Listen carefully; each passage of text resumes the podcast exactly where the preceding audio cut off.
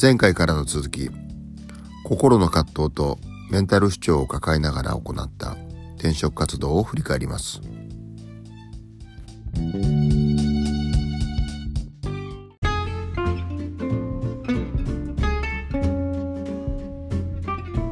ね不眠もあったしうん。不安もあ焦りもあったしね、うん。うん、で会社もう無理だと思って、うん。もうこうこうしようとうん。もう給食もあの給食？うん。休んでうん。しばらく休んでその間に転職活動して もうとんずらしようと思ったんだよね。うんうんうん。まあそれがまあ何だ正当な方法だよね。そうかな、まああまああのその医師の診断書とかあればね。そうそう。で医師にお医者さんに書いてもらったわけですよ当時行ってた心療内科にうんなんか2週間だったか1ヶ月だか忘れちゃったけど休みが必要です書いてもらって。まあでもそれ診断書で休むってななったわけですよね。うんでな休みました。じゃあ自分の予定ではもう休んでる間に転職活動しようってことだったんだけどうんこれがまたねそのメンタルが不安定だと不思議なもんで休んだら今度休んでることに不安になってくるんですよ。うん。うん、でそうそうででど。やめときゃいいのになんかに途中で休みを切り上げてやっぱり会社行きますってなっては復帰した、ね、復帰しました。あはでそんなこんなで前より個室のまま働いててい。うん心療内科に通って薬も飲んでうんでカウンセリングも受けてたんだよね。うん。うんうん、でカウンすごい、ね、そうそうすごい状態だね。そんな時家族とか大変じゃない？家族がどう、なんかその時に家族とどういうバランスなのかを私はすごく心配になりますね。まあまあ奥さんはそうね、まあ、心配してくれてたんだと思うんだけどやっぱりその会社例えばサボったりするじゃないですか。うん、いや行きたくないから、うん。そうするとね電話かかってきて「今日会社行かないでしょ」って言って「えなんでわかんない？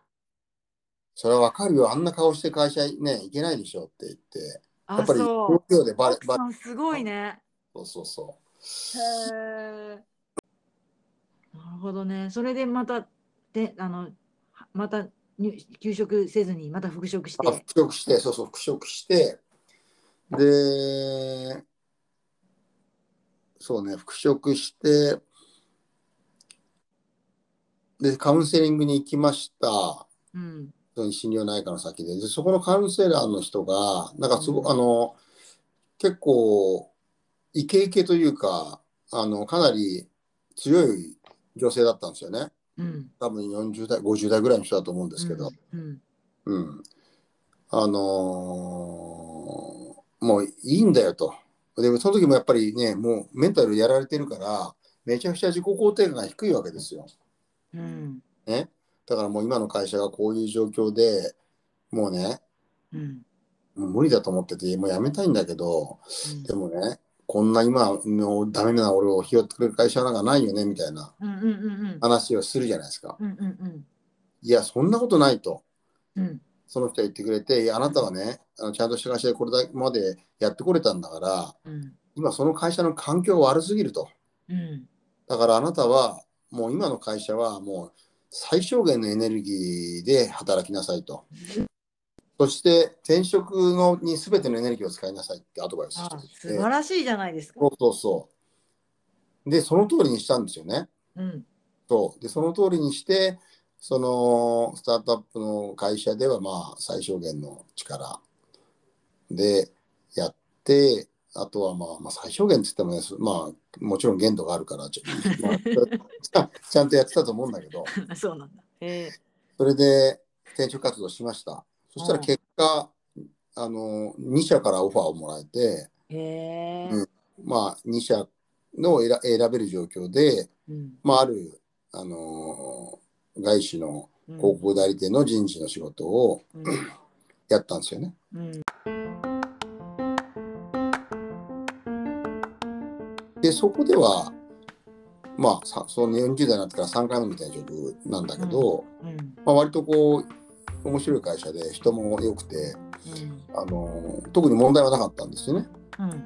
で、そこの会社に行ってからはもう、その、薬も飲まなくなったし、うん。まあ、安定してたんだけど、まあそうややってる矢先にですね、あのーまあその40代で最初に働いた、まあ要は今の会社ですよね、が、またあのうちの近くで転職、あとちょうど求人募集してるよと、うん。うん、あのー人事の仕事求人募集してますよって話が聞きまして、で、まあそこで振り返った時に、うん。ああ、あそこの会社はすげえ大変だったよなと。すげえ大変だったんだ、あすげえ大変そのシンガポールの大変な会社じゃなくてね。うん。そっちじゃなくてね、なんかそう。忙しくて、まあいろいろ、うん。あの、まあ、忙しい会社だったけどもってことでそうね。そう、忙しい会社だったけども、うん。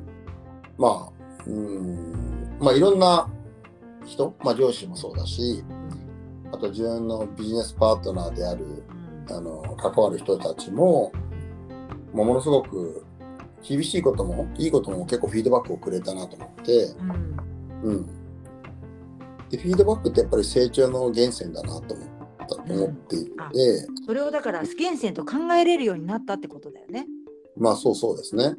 そうそう。もう一回チャレンジしてみたいなと。あとはまああね、あの、いろんな取り組み、うん。えっ、と、例えばパフォーマンスマネジメントの取り組みとか、うん。まあ人事制度にしてもやっぱり、あの、なかなか先進的な会社だから、まあ、確かにね。うん、面接の仕方とか、うん。なんかそういうところが、まあぜ最初に入った時あんまりできなかったんで、うんまあ、そこをちょっと学びたいなと思って。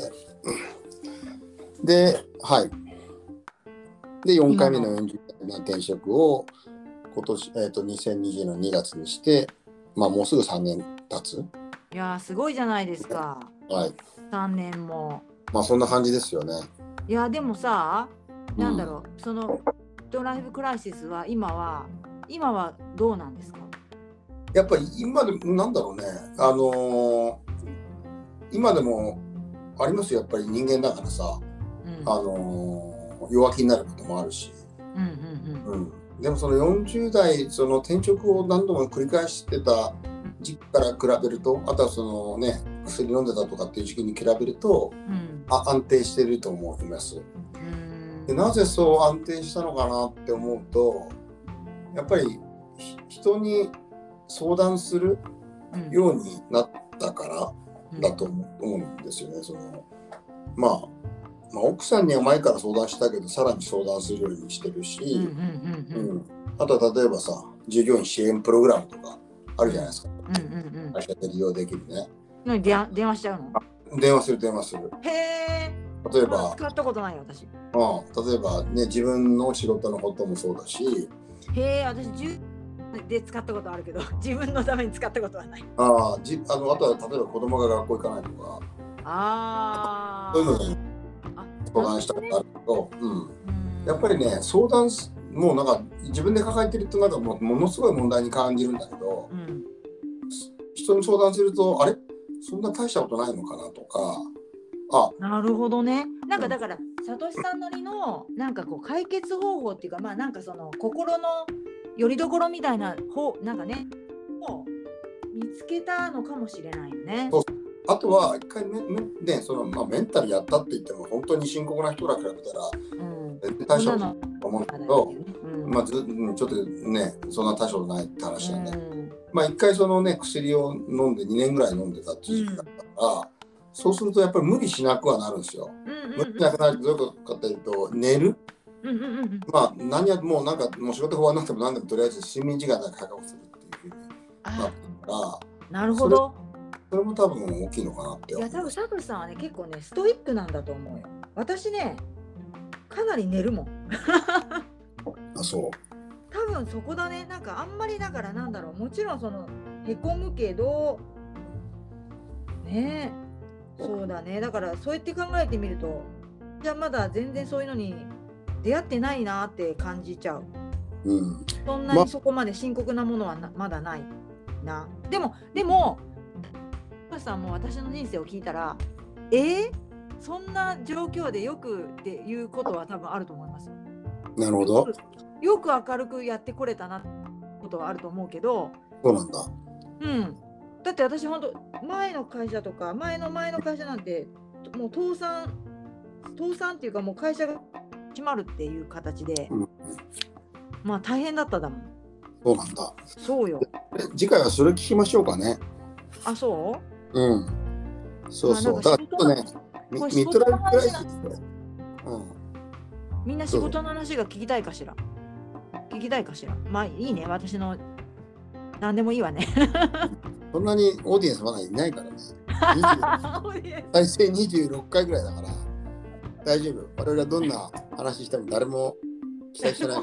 誰も迷惑かけたら誰もきそうそうそそうう。だよねそうそう、うんだからねこの私はこの調子がいいと思ってああ、瞑想するかあのなんか別、うん。まあ、前も言ったけど自己満足じゃないですかそうそうそう。だから自分が喋りたいことを喋ればいいよスポンサーいるわけじゃないからね。そうそうでそれで、まあ、サトシさんもうん。喋ることとかによって、まあ、私もそうなんだけどうん、なんかこうあの頭の整理ができたりそうだね。もし,、ままあ、もしくは心をできるできたり？なるなる。あなる？なった？ああ、なると思うよ。うーん。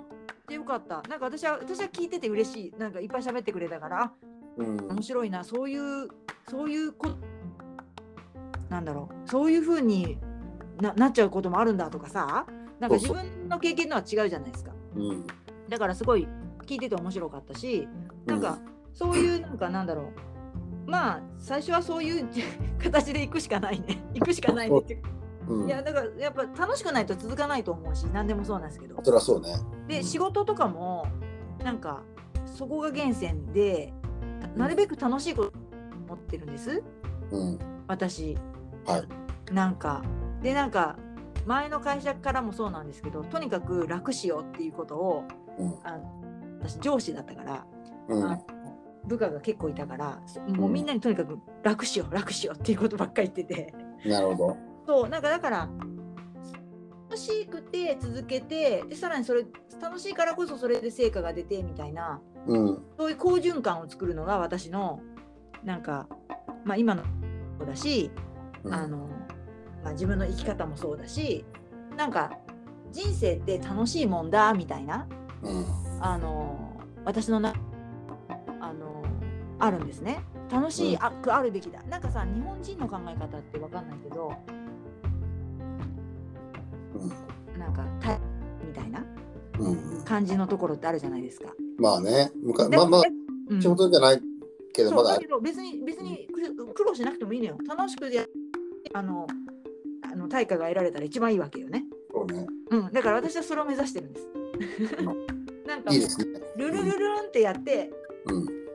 いやなんかもう全てが楽々楽しくて人生毎日楽しいもう毎日あのバラ色みたいな感じのうん。それを目指してるんですね。うん。うん。うん、OK そうそしたら、一旦これぐらいで締めて、また次にしましょうか。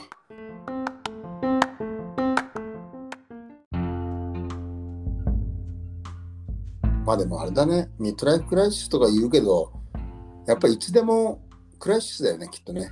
いつでもクライシスだし、ね、そう。あのなんやっぱクライシスがあってこその人生じゃん。うん、そうよ。でなんかそうですよ。だからでもまあそのあのくなるところなのかな。なんか、もうなんだろう。ね。やっぱりよでなな何かにならないといけないっうん、ていうプレッシャーとかもそうそうそうそう。もうこれが最後だ。私でも30歳の頃に転職するならこれが最後だって思いましたけど、あうーん。まあ、あ私たちの時代って結構そういう時代じゃだったから。そうそうか、うん。もう35過ぎたら転職できないみたいなね。そうそう特に女子はねまた女子だそうか。悪いけどでも本当そういう時代だったから、そうだね。まあだからまあねいやサトシさんいいいい話を聞けましたよ。そうですか。はい。いじゃあ一旦ここで今週は終わりにしましょう。小見さんありがとうございます。やありがとうございます。また猫さんが走り回ってるので また、また、また今度どうも。